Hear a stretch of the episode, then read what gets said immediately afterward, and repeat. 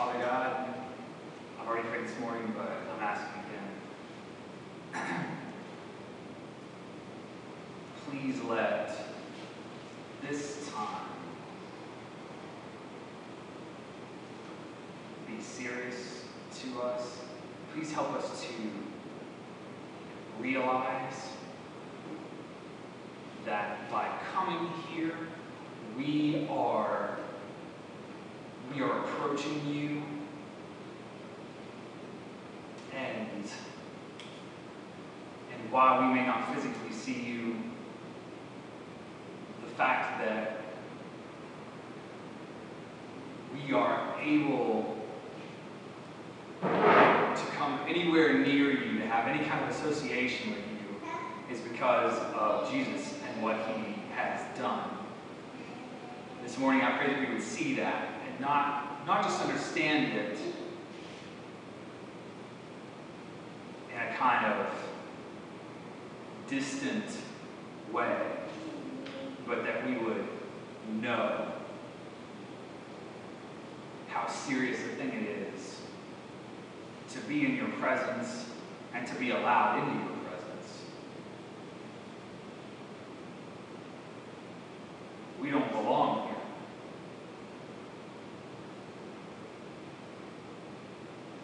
And I pray that that's what you would, you would show us.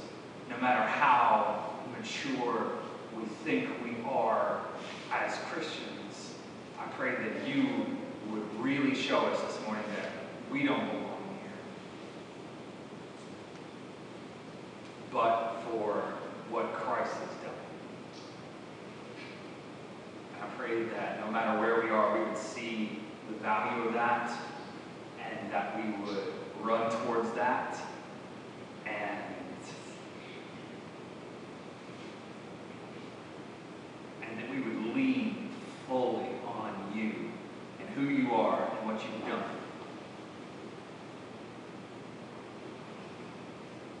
Thank you for this time. I pray that you would bless it. Cut to our hearts and change us. And in Jesus' name, amen. You might already be prepared for this question, but I'm, I'm going to ask it anyway. I've said this several times. When it's a smaller crowd, I kind of feel like doing more interactive things um, because it's more intimate. So we're going to we're going to get into Hebrews here in just one second. But before we do that, I want to ask you a question. And like I said, if you, if you come prepared this morning, you may just blow this out of the water. But I'll ask anyway. Um, what are some titles that you think of for Jesus? Like what, what do you associate with him? Um, give it a second and try to think of a few, and then I'll, I'll actually ask you to, to say some. You can write them down if you need to. Um, I'll ask that one more time, just in case we're still getting caught up this morning. What are some titles that you ascribe to Jesus Christ? I'll give you an example, and this is probably one that everybody could kind of think of. Um, one title that Christians give to Jesus is Savior. So that, that would be kind of the example, something that I'm looking for. So you had a second. What are some titles that you give, that you ascribe to Jesus? Like maybe the first thing that pops into your mind. Huh? Healer. Healer, okay. Emmanuel. Say that again. Emmanuel. Emmanuel, God with us.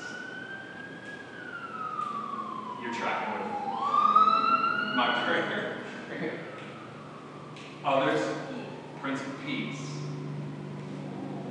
King of Kings all on song. King of Kings, same, along the same lines. Trump's yours. Sorry. Many people call him teacher. Teacher, that's true. Yeah, a lot of people, even people who didn't believe necessarily who Jesus was, they still said, okay, this guy is smart. He knows his stuff. We can call him teacher. Uh, the Pharisees did that. What about, Tanner kind of knows where, where I'm going already, but you don't have to, oh, don't ruin it. That's a good one. Say that again. Yeah, that's good. yeah, if you're already in Hebrews, there you go. Um, high priest. I don't think that that's a title that immediately jumps to the mind of most people, like high priest, or Jesus is my high priest. That's not the way that we think of him first. When, that, when, when somebody says the name of Jesus, I don't think that you necessarily link him to that role first. Is that true of you guys, or is it just me that kind of it doesn't really think of him primarily as being a high priest? I kind of thought that that was the case um, just because of our culture. Um, the reasons for this, you know, could be many, I'm not sure what, what they all are, but it, it seems like the easiest answer is just that we aren't Jews, and we aren't living under the Mosaic covenant, and we aren't Catholics. I think that if we're Catholics, maybe you do think Jesus as high priest, like immediately, because the priesthood is so much a part of their church and their, their kind of infrastructure of what they do. They, they talk to a priest on a regular basis, and they use that term priest.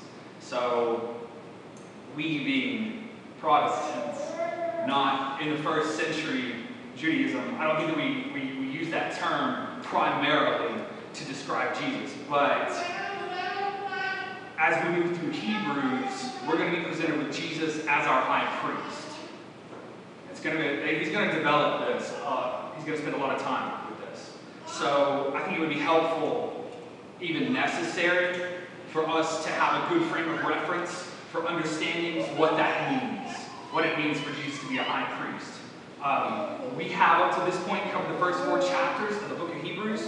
Um, I'm going to I'm going to go back and, and and start at Hebrews 4:14 this morning, but we've already seen a couple of instances, actually three different references so far to Jesus being the high priest. You can find those in Hebrews 2, 17 and 18. I'll go ahead and read them. Hebrews 2, 17 and 18. And I forgot to mention this, but I, we brought some extra Bibles this morning. It looks like everybody's got something. But if you don't have a Bible, we have some extras back there. And I, I was foolish and didn't look at the page number to see where it's at. But Hebrews, I think it's like 650 or something. Um, so if you need one, go grab one. But Hebrews 2, 17 and 18 mention Jesus as a high priest. Therefore, he had to be made like his brothers in every respect, so that he might become a merciful and faithful high priest in the service of God to make propitiation for the sins of the people. For because he himself has suffered when tempted, he is able to help those who are being tempted. You also see it in at the beginning of chapter 3 in verse 1 there. Therefore, holy brothers, you who share in a heavenly calling, consider Jesus the apostle and high priest of our confession. And then you see it again in Hebrews 4, which Tanner was preaching last week. So we've seen this several times. When I was preaching in chapter 2 and 3, I kind of held off on Jesus as high priest, knowing that Hebrews was going to spend a lot of time on it later. So I even said during those weeks, hey, I'm not going to devote a lot of time towards this because we're going to wait. We're going to let it sit. We're going to tease this out, and uh, we'll look at that more in detail. So today is kind of the beginning of this. The author of Hebrews focuses, for the most part, chapters 5 all the way through to 10 on Jesus high priest. So you're going to have a lot of time to think about this. If you didn't think about Jesus as high priest up until this point, then you probably will after a couple months, because this is, this is a huge idea in Hebrews. It devotes, Hebrews devotes more of its content to developing Jesus as high priest than any other book in the New Testament. Um, some people have even called Hebrews the epistle of priesthood because it spends so much time developing this topic. So as we move the next through the next several chapters, I'm hoping that we learn a lot about this. But before we get into all the details of Hebrews, I want to make sure that we're caught up with kind of the basic concept of a high priest. Because if we don't understand what a high priest is, then you're going to struggle to understand why you need one in the first place and why Jesus is unique. So I feel like it's important that we do that. Here's the deal you and I were not the first intended audience for this epistle. Now, I, I, I wholeheartedly believe that if, if we claim Christ, then this is written to Christians and we treat it as Timothy, as uh, Paul tells Timothy, we treat this as though it is God breathed, as though it is the Word of God, and that it's profitable for us. However, what's the title of this book? Hebrews. Easy. You, whoever was normally silent should have chimed in. Um, Hebrews. Are you, to your awareness, a Jew? No. Are you more particularly a Jew in the first century AD? No. So, when, when the author here talks about high priest, he doesn't devote a chapter to explaining what a high priest is. He just says high priest, and he expects them to know. Just kind of the same way that he's gone on in several other earlier passages and said, somewhere it's been said, you know, and he expects them to draw on this wealth of information and say, oh, I know who said that. David said that, and it's prophetic. Here, he just starts talking about Jesus as a high priest. So if you come to it and you don't know what that, what that means, then you faces. If you don't know what that means, then, then it's, it's kind of lost on us. So, I want to make sure that we devote some time to this. It would be like if somebody started talking about the President of the United States to us, but if they had started talking about that, let's say 500 years ago, let's say that, then, then whoever was reading it at the time would be like, I have no idea. But for us, we understand it well, we've had so many presidents over the course of hundreds of years, and you might even call to mind, oh, this one, and this one, and this one. You can see one alive right now on TV. It draws all these kinds of images and thoughts in our minds. It does the same thing for the Hebrews who are listening to this. They're drawing on all this information. So I want to go back and, and try to figure out what a high priest is, what he does, why he does it, why it's important for us.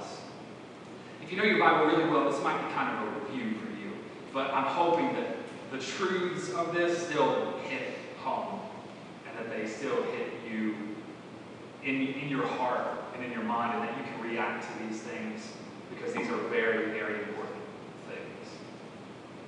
So, to understand the role of high priest, the first thing that I'm going to do, and you could probably go about this a lot of different ways, but what I'm going to do is try to establish the relationship of humans to God first, because that's important. To do this, I think that it's best to start at the beginning, the very beginning. Genesis 1. In the beginning, God created the heavens and the earth. So we have to know who God is. God created everything. He created everything in the universe, including men. That's Genesis 1 1. In the beginning, God created the heavens. And in doing so, in creating everything, He created everything good. That's Genesis 1:31, right at the end of that chapter. I'll just read it because I don't have that one in my mind well. Genesis 1:31 God saw everything that he made and behold it was very good. So God is creator. He created everything and he created everything good. However, it wasn't too long before Adam and Eve were deceived into thinking that they could and perhaps ought to become like God. Tragically and literally, they were dead wrong. They disobeyed God directly, and in doing so, they, they earned the punishment of death. It sounds harsh because God just says, Don't eat this tree. And they, they eat the tree, and then He says, Okay, that's it. Mankind forever is doomed to death. That sounds harsh, but it, it makes good logical sense. Because, think about it. God is, He is the author of life. He creates everything, and He creates it good.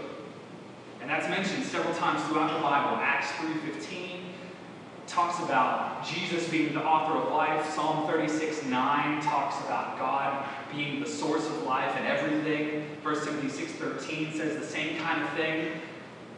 So God is the author of life. He's the source of it. So if you rebel against that, then what's the opposite of that? Death. So you, by, by rebelling against God who, who, who offers everything and gives life to everything by saying, I don't want that, you are naturally kind of inviting the opposite. You're inviting death. So, to some people who, who are kind of new to this message, it sounds harsh, but it makes sense. And God is just. So he demands that justice be done. And he punishes this kind of rebellion with death. He he essentially says, This is what you want, this is what you deserve, this is what you will get. And he is fair in doing so. So after Adam and Eve rebelled against God, he cursed all of creation to suffer the effects of sin, and he also did two things that I think are significant, very significant regarding our discussion about Jesus being a high priest. And this is not, what I'm about to share is not something that I have picked up from other people. So I'm worried about being in a minority, um, in a minority viewpoint. I don't think I'm going to say anything crazy. However, this is me interpreting things in a way that I, I think is significant. Okay. So, two things that God does after they sin that I think is significant with regard to that. Setting up this idea of the high priest. One, he provides clothes for them. You can see this uh, in Genesis 3, uh, 21. So if you, if you want to bring that up. And sorry, I, I'm disappointed Dale, I know, because he said, and I agree, that it's helpful to have these things on screen. But, man, I got lost in studying on this one, so I apologize. I'll try to do better in the future. But Genesis 3:21 talks about this. They sin, and God has already gone through and cursed creation, the man, the woman, the snake, the serpent that deceived them. And in verse 21 it says, The Lord God made for Adam and for his wife garments of skin and clothed them. He doesn't use cotton. Not at all. He makes coats of animal skins for them. And he does this because after they sinned, they felt this, it, it made a point of saying that they were naked and not ashamed before the fall. They had nothing to hide, they were, everything was perfect. They didn't need clothes. I assume conditions were perfect. Maybe you don't get sunburned, maybe their skin was better. Um, maybe you're not walking around and everything's thorny, so you're not afraid of getting cut, there's not rocky ground, who knows? I don't know. But for whatever reason, they didn't need these clothes, and that was cool, and it was fine, everything was perfect. But they sinned, and then they said, wow, this is not working. I need something to cover me. So, God is the one who takes these animal skins and makes clothes for them. And I think that that's significant. I don't think that that is at all unintentional. It doesn't spell out how God went about doing this, and, and God is spirit, so it's, again, this is interpretive of me. But, so, so don't, don't go crazy with this. This is not the verses spelling this out, but skin coats don't usually come from animals that are still alive. Now, yeah, he could have just said, poof, out of nothing, here are some skin coats for you. But I'm not sure what purpose that would serve.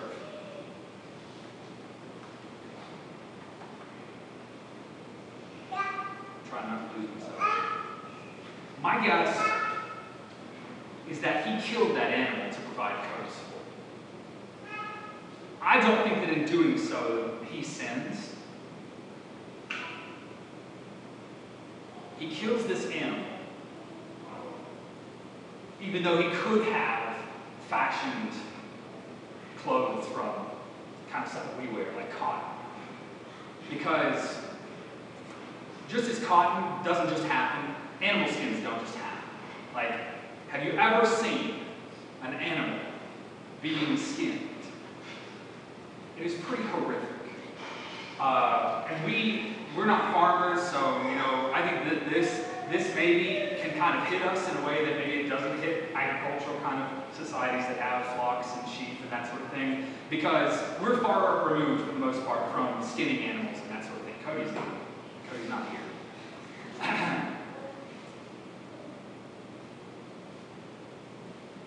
I feel like this had to have been scarring for them.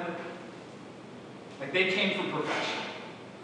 And yeah, they were promised that, hey, now that you have sinned, you are going to die. But now, how God maybe, and, I, and again, this is interpretive, but, but God maybe illustrates this by killing this animal and skinning it to provide clothes for them. And can you imagine like the horror that's in the mind of Adam, who hasn't seen anything wrong ever happen except the fact that he ate this fruit and disobeyed God, and now has a messed up, distorted view of everything that's around him. Now God comes up and says, You need to be clothed. And so he brings up this animal, it doesn't say what kind, but he kills it. And I can't imagine just kind of the psychological effect that must have had on him. It isn't spelled out here that the animal was killed as a sacrifice, and I don't want to try to make it say that, but I think that the killing of the animal after their sin on their behalf is more than coincidence. There's some proximity here. They sinned, let me kill this animal and give you its skin because you need to be clothed. I think that it's possible that God explained to them that death was a necessary consequence of their sin, but that the life of the animal would be taken rather than theirs. They were still promised death, and he still said, hey, you're going to die. But this animal dies to clothe them. In addition to the close proximity of the animal being killed on their behalf as a result of their sin, I think it's also important to note that Adam's son, Abel, later offers animal sacrifices to God. Who told him?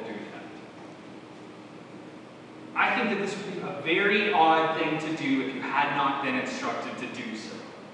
Again, this is interpretive. I keep saying this is interpretive. Disclaimer. These are things to chew on. Think about it. You go grab the best goat out of your flock, slit its throat, cut it up into pieces, put it on a large stone, set it on fire, and say, This one's for you, God. That sounds deranged if it has no meaning or purpose.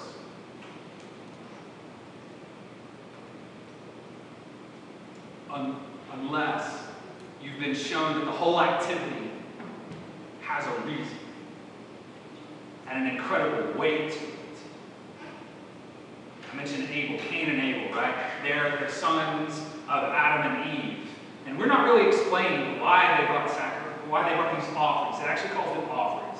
But they come up and they bring these offerings to God. And, and, and Cain brings fruit of the ground because he, he works the ground, and Abel brings an animal. And God shows favor on Abel because he brought the, best of his flock, this animal, to God. And he tries to instruct Cain and he says, Why is your face downcast? Don't let sin come after you. If you do well, then it will go well for you. This, this kind of animal sacrifice, it's interesting that we see it so early. So early. It's mentioned many times before we get to Mount Sinai, where God specifically instructs Moses regarding animal sacrifices. Noah, Abraham, Moses' father in law Jethro, they're all mentioned. There's others, but those specifically are mentioned as having given animal sacrifices, specifically burnt offerings of animals to God. I think that it's possible that God may have shown Adam that it was appropriate to do so. So that's important. They sin, this animal dies. They are given skin. And the second thing that happens, once they're clothed, uh, Genesis 3.24, he drove out the man at the east of the Garden of Eden. He placed cherubim, an angel, and a flaming sword that turned every way to guard the tree of life. So once he made skin coats for Adam and Eve, he drove them out of the Garden of Eden. They were removed from God's presence. They couldn't stay there. because their sin separated them from God. They could no longer approach God freely because the nature of their relationship had been utterly changed. It was broken. And here's where it becomes personal. We inherited that situation. It was passed on to everyone in history. So we inherit that situation, that sinfulness, and that separation from God. We're born with their sin nature, and so we, you and I, are separated from God ourselves. So, I feel like that's really significant. I, I think that it's kind of cool that I've gotten to preach about it. I've had that thought kind of stewing for a long time. And again, not verses spelling this out, but I, I, I feel like it cannot be insignificant. It cannot be insignificant that this happened uh, in the Garden of Eden or outside of it. So, skip forward a few thousand years to the Exodus. God is performing some once in an eternity miracles before the Israelites and the Egyptians in order to show everybody that He is Lord, that He's in charge over all creation. He's making good on His promise to Abraham, which, had, uh, which He had given to Abraham over 400 years prior to that, when He said, Abraham, you're going to be the father of nations. He said that, Abraham, your descendants are going to inherit the beautiful land of Canaan. It's going to be fruitful. It's going to be profitable. It's going, there's going to be rest there for you. And that's in Exodus uh, 6, 2 through 8. So let's, um, I want to go ahead and read that. Exodus 6, 2 through 8, because this is God um, making this promise to them, making, telling them about how he's going to bring them out. So, turn to Genesis.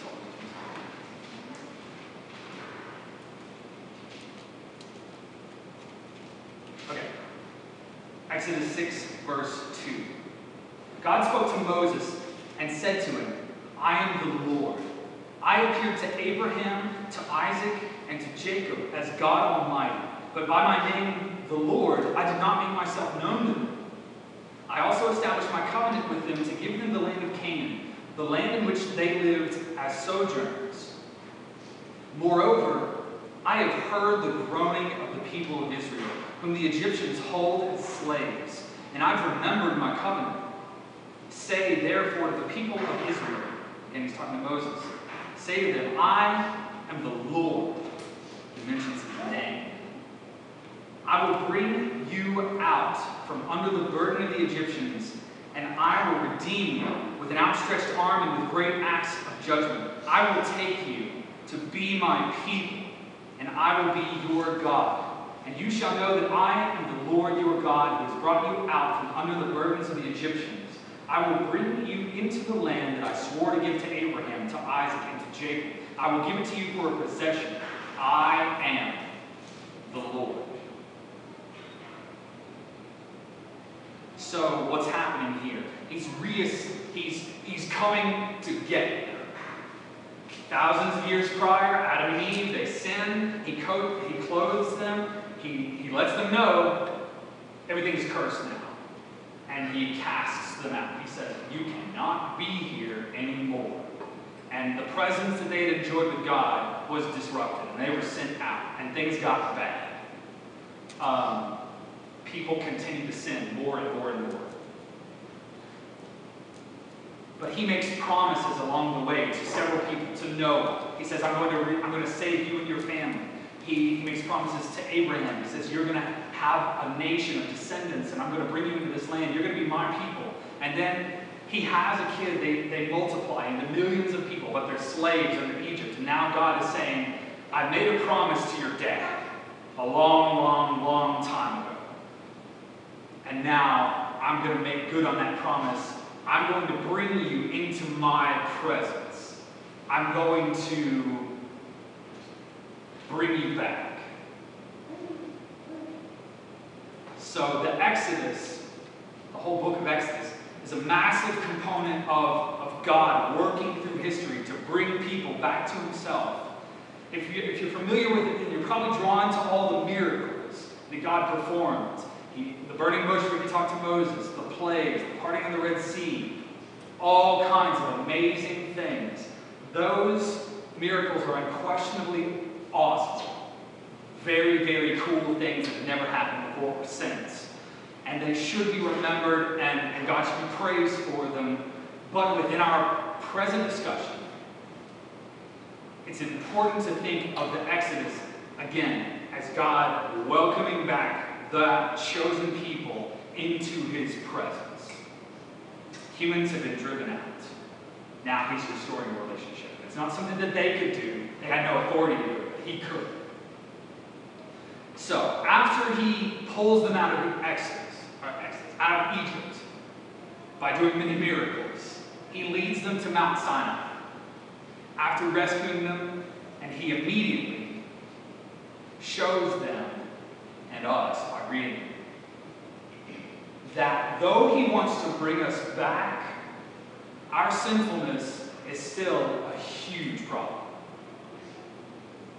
When they approach, when they approach the mountain, so he says, "Come to this mountain. We're going to have a little chit chat." So they get to the mountain, and he's saying beforehand, "Prepare. You need to wash up. You need to get ready.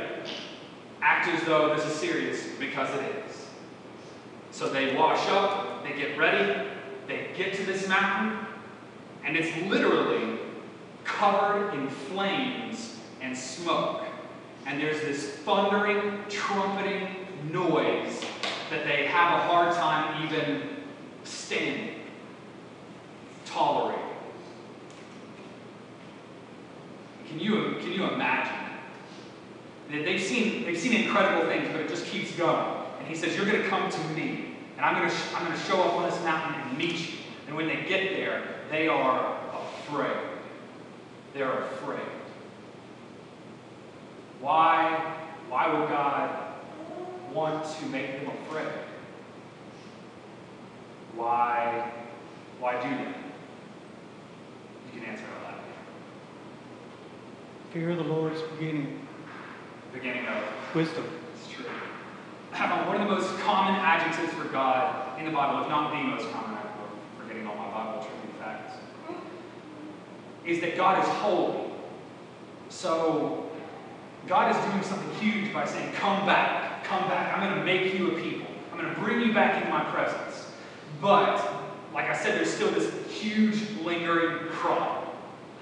When they approach him, he wants to establish the fact that, listen, yes, I am bringing you back, but you don't just walk up to me as though you've earned this, as though we're eye to eye now, as though you still don't have a heart full of sin.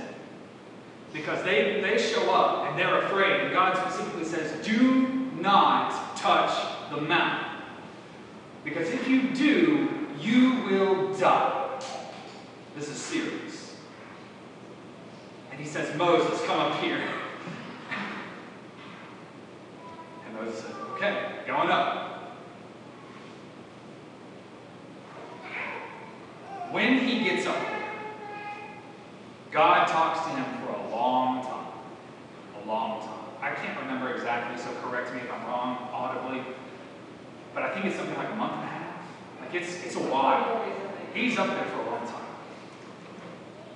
And and most people think that, that Moses was the one who authored the first five books of the Bible, the stuff involving creation and all these things. Um, and it's probably and, he had multiple meetings with God afterwards, so he could have he shared multiple things. But one of the primary things that God did when Moses was up there was he said, Okay, here we are. You and me. Me and this people that I brought out here. You are going to be my people. I want to live among you. I want to restore my presence with you. But, massive list of stipulations. Massive. Think of the iTunes user agreement. You've never read it because it's 80 pages long. Um, that just popped into my head. Sorry. Um, he says, you can't, you can't just come up here. This is, I want to be your God. You can be my people, but you're still sinful. So here's how this is going to work. Ten Commandments. You're probably aware of the Ten Commandments. It starts there, but then it gets into a lot more detail. Um, I don't have time to do this, but if you want to start reading in Exodus 19 in your own study, and you want to just go as long as you can stand it, if you can make it through all Leviticus, then you'll get an idea. I'm not trying to down Leviticus. I'm just telling you that it is a lot of rules. And the one thing that you learn when you read all that is, man, God is very choosy. He is particular about a lot of things. And the one thing that you learn by reading through that is that God is holy. And that is one thing that keeps getting emphasized over and over. God says, Be holy because I am holy. And if you're going to be my people, then you have to live up to a standard. You can't just walk up here.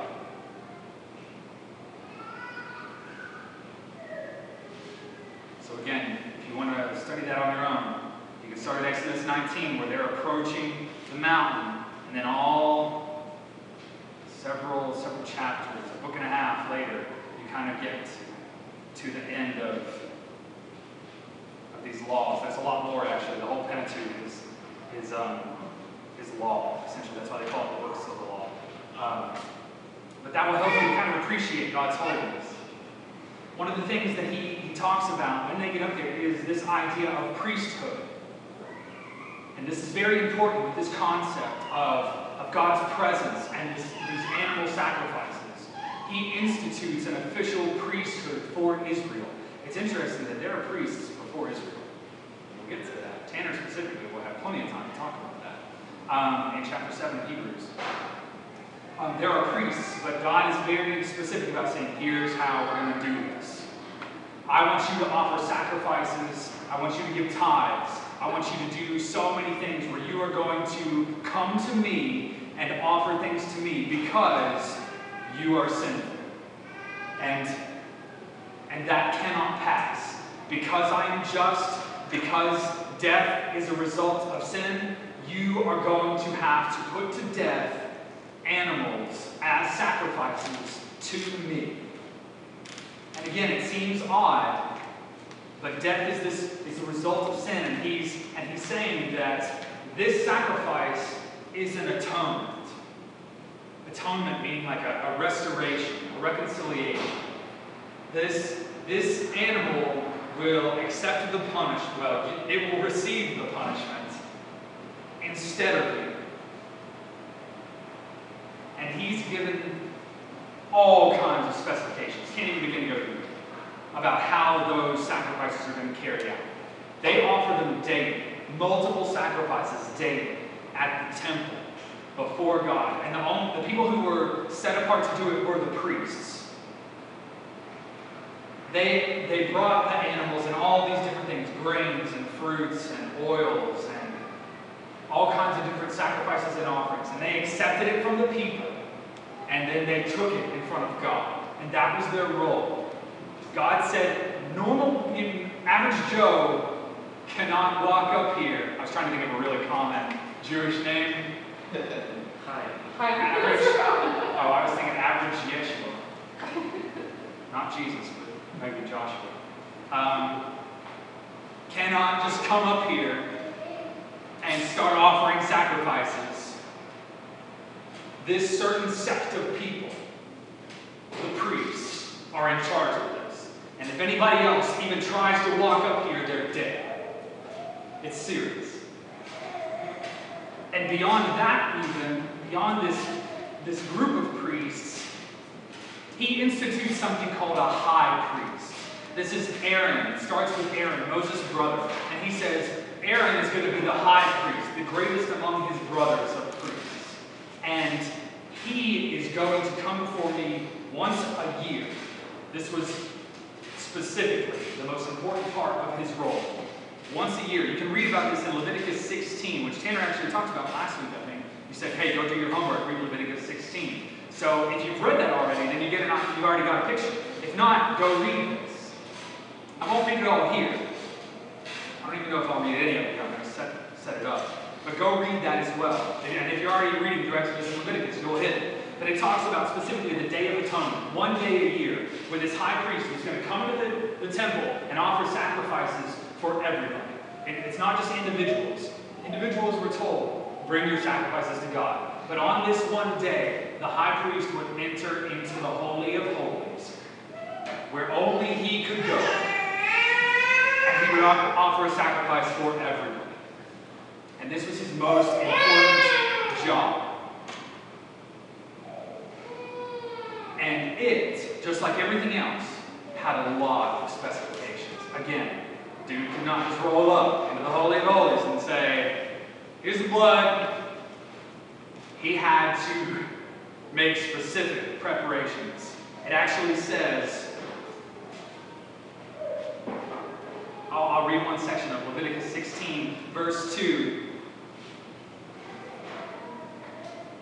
The Lord said to Moses, Tell Aaron your brother not to come at any time into the holy place inside the veil before the mercy seat that is the, on the ark, so that he may not die. So get this, got millions of people, the Israelites, are being represented by a small group of people, the priests, before God. And then among that small number of priests, you've got one man that is operating on behalf of the entire nation. So you would think that he is it, right? He's important, and he was. He wasn't just this one day a week guy, or one day a year guy, but he also was a teacher for them and a leader. And you would think he's important, but God says, no, no. You don't just come in here. If you walk in here uninvited, you will die.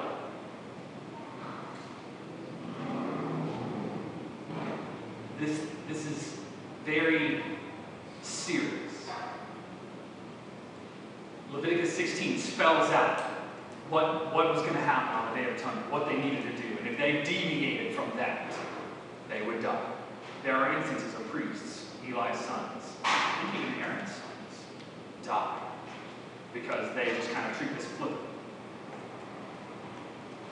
So they see death as a result of just saying, no, we'll, we'll, we'll try to make this good for us. It's not about you, it's about God. So, you've got all these regulations, all these stipulations. Uh, chapter 21 of Leviticus lists out even the regulations for the high priest. The way that it worked was the high priest had to be a descendant of Aaron. So again, you've got this one guy representing the whole nation of Israel, and he served, as far as I can tell, for a lifetime until he died. But it couldn't just be any son of Aaron. It had to be, even within that family, it had to be a specific, they had to have specific qualities. He had to be, he had to maintain himself a certain way. Like even the way that they cut their hair, he was specific about the way that they had to cut their hair or not cut their hair. He was specific about the way that they, who they married and, and how they acted. Um, let's see. We can read a section of this just because this, it really, it really hits home to me. Um, try to find it.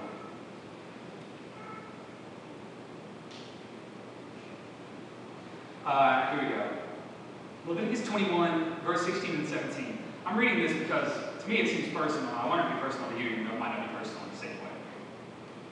So, and the Lord spoke to Moses, saying, Speak to Aaron, saying, None of your offspring throughout their generations who have a, has a blemish may, may approach to offer the bread of his God. For no one who has a blemish shall draw near, a man blind or lame, or one who has a mutilated face, or a limb too long, or a man who's been, who has an injured foot, or an injured hand, or a hunchback, or a dwarf, or a man with a defect in his sight, or an itching disease, or scabs, or crushed testicles. Sorry.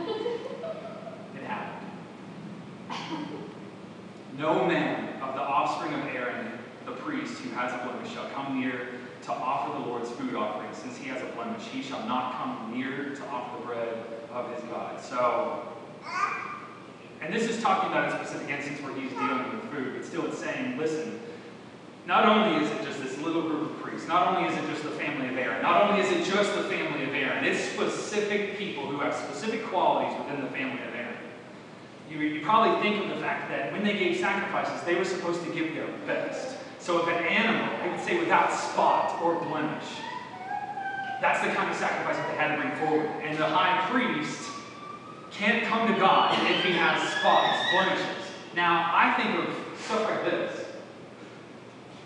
This birthmark. And that might seem really weird, but you're talking about like a spot on a sheep. Like it had to be like a pure white sheep.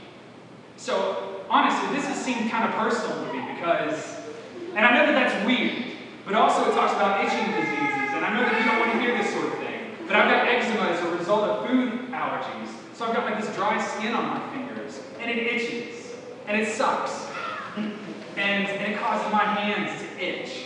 And and I read that and I'm thinking, man, I'm out. I'm done. Not just because I'm sinful, but because of the way I am. Like, because of how I, am ordered and made and how I'm, my body's screwed up.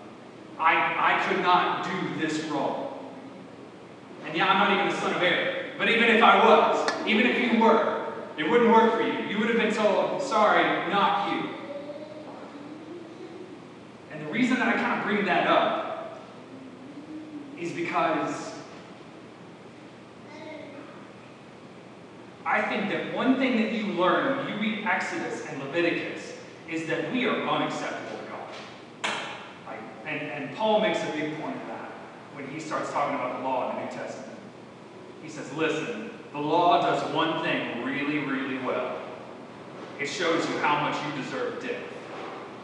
That's, that's the way that Paul talks about the law. So when you read through Exodus and Leviticus, you get a sense of, man, that is not me. That is not me.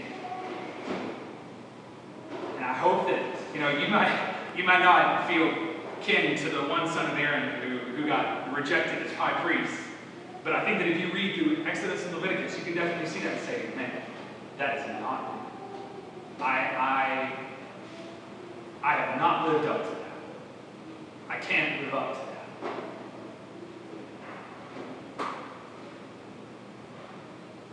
that. The people like me, like you, even the priest himself, needed the high priest. It's weird to say that the priest needed the priest. He needed himself to do this role.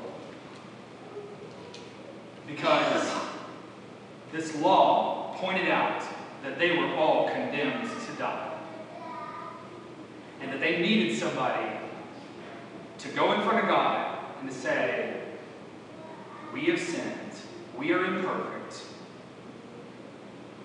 we deserve death, but you have told us that you will accept this sacrifice on behalf of us. They, they present it before God, and, and in performing that, this high priest acts as a mediator. Here's the big word mediator between those people, the Israelites, and God. So that, if you, even if you don't think of high priest, you can start thinking of high priest as mediator. It was required for us, for sinful people, to have a mediator, someone who would go between us and God to offer these sacrifices, to represent us and to atone for our sins. And you desperately need. Now, I, I always feel this. I always feel like I can't properly communicate how heavy this, how heavy these ideas are. And I definitely feel this way.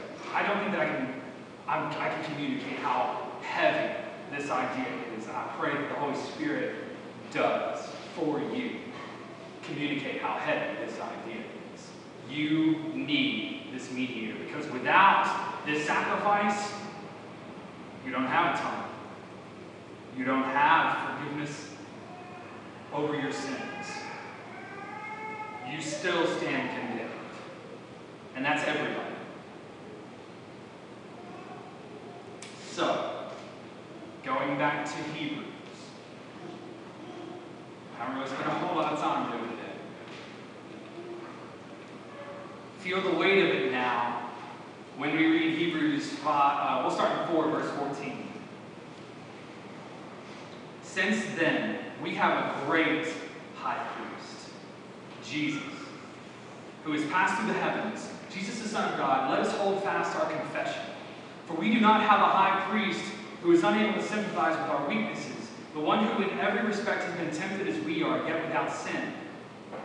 Let us then, with confidence, draw near to the throne of grace, that we may receive mercy and find grace to help in time of need. I think that this is particularly interesting. The, you think about all these stipulations, all the fact that all the rules that the high priest had for approaching God in the temple. The temple made with human hands on a cursed earth being presented by a cursed human being. This sacrifice being presented by a cursed high priest. You think about him approaching God in that situation and how broken the situation really is. Hebrews later talks about it as a shadow of things to come. It's an imperfect resemblance of what's to come. That was serious. And that deserved death if they took it flippantly.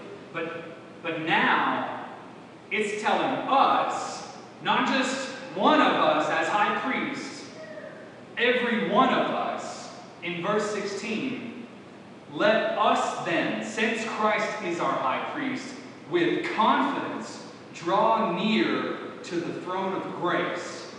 We're not approaching God inside of a temple made with human hands, at an ark made by human hands, on a cursed earth, being represented by a cursed man. You're drawing near to the throne, like God in heaven, where it says Jesus is. Earlier in Hebrews, it says, um, reference, Hebrews 1, verse 13, where he's um, quoting Psalm 110, he says, Sit at my right hand. God tells Jesus, Sit at my right hand. So when you approach the throne, you're approaching Father God, creator of everything, how much more serious, how much more holy is that situation? And it's and the author of Hebrews is saying, we, not we as high, not we being the sole high priest, but we, at any given point in time, approach God with confidence and receive grace, mercy, help. Because Christ is our mediator because Christ offered sacrifice for us and he lives eternally at the right hand of God, and now we benefit from that. He is our mediator. We have, we needed him. We have him. And I think that that's why in verse 14 he says, since we have a great. He goes on and on saying, you have a high priest, you have a high priest. But then in 14 he's saying, since then, you have a great high priest. It's not just some high priest but the greatest high priest. Let's hold this confession. I'm not going to get into all the details of the rest of this chapter. I'm going to come back and do it again. We didn't even read. We didn't even get into five. But I felt like it was important to set up kind of the basics of the high priest because we're going to go on talking about very specific aspects of the high priest's ministry moving forward. So, I wanted to build that understanding and for us to really feel like we need a mediator because we inherited that sinfulness from Adam and Eve. We were born with it. We were separated from God, just like they were. When God said, You have to get out of here, He told that to us. And we inherited that. And now, through Jesus, He's saying, Come back. But the only reason we're able to is because of what Jesus has done. So, Jesus, again, the theme for Hebrews is better. He is our better high priest. We don't have a high priest same way the Israelites did. We have a better that allows us to draw close to God with confidence. I feel like this is comforting because he goes back and forth in Hebrews between saying, pay attention. Don't drift away. Hold this confidence. And then he'll, he said that at the beginning of, of chapter 2, and then he comes back around and says, We have a great high priest who is able to, to sympathize with us, to offer sacrifice for us, to help us. Then he comes back in chapter 3 and says, Make sure that you don't lose out on this. Make sure that you strive towards the rest that God has promised. But then at the end, he comes back around and says, But we have a great high priest who can help. So you've got this balance between make sure that you chase after Jesus because he can help. Because he's done the work. Because he's perfect. We'll get much more specifically into what he's done, the sacrifices he's offered, how he's done things differently later. But for now, if you wrote down one note, you can write down, we need a mediator. Let's pray.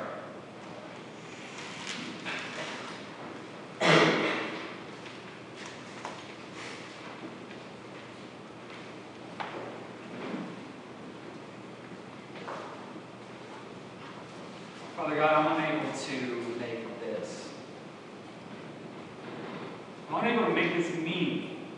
I, I am not the one who gives worth to these words. You are. And you even describe Jesus as the, the Word of God.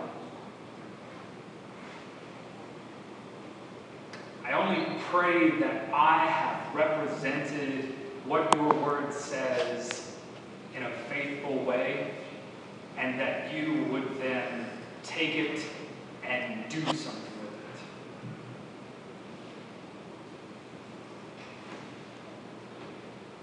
The more we read, the more we recognize that we need a mediator.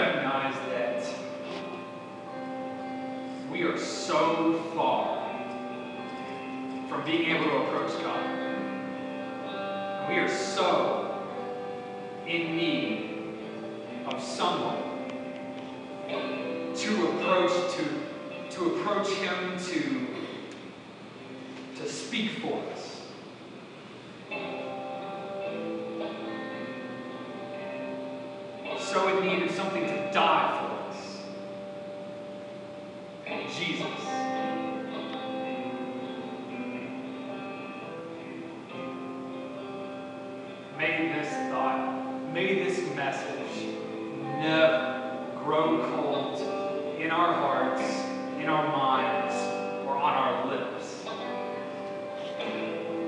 but cause us to understand it and, and to accept it, to put all of our faith in it, all of our strength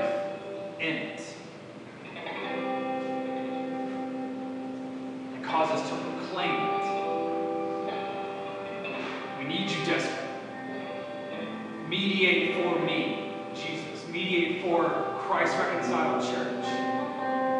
Go in front of God because I can't.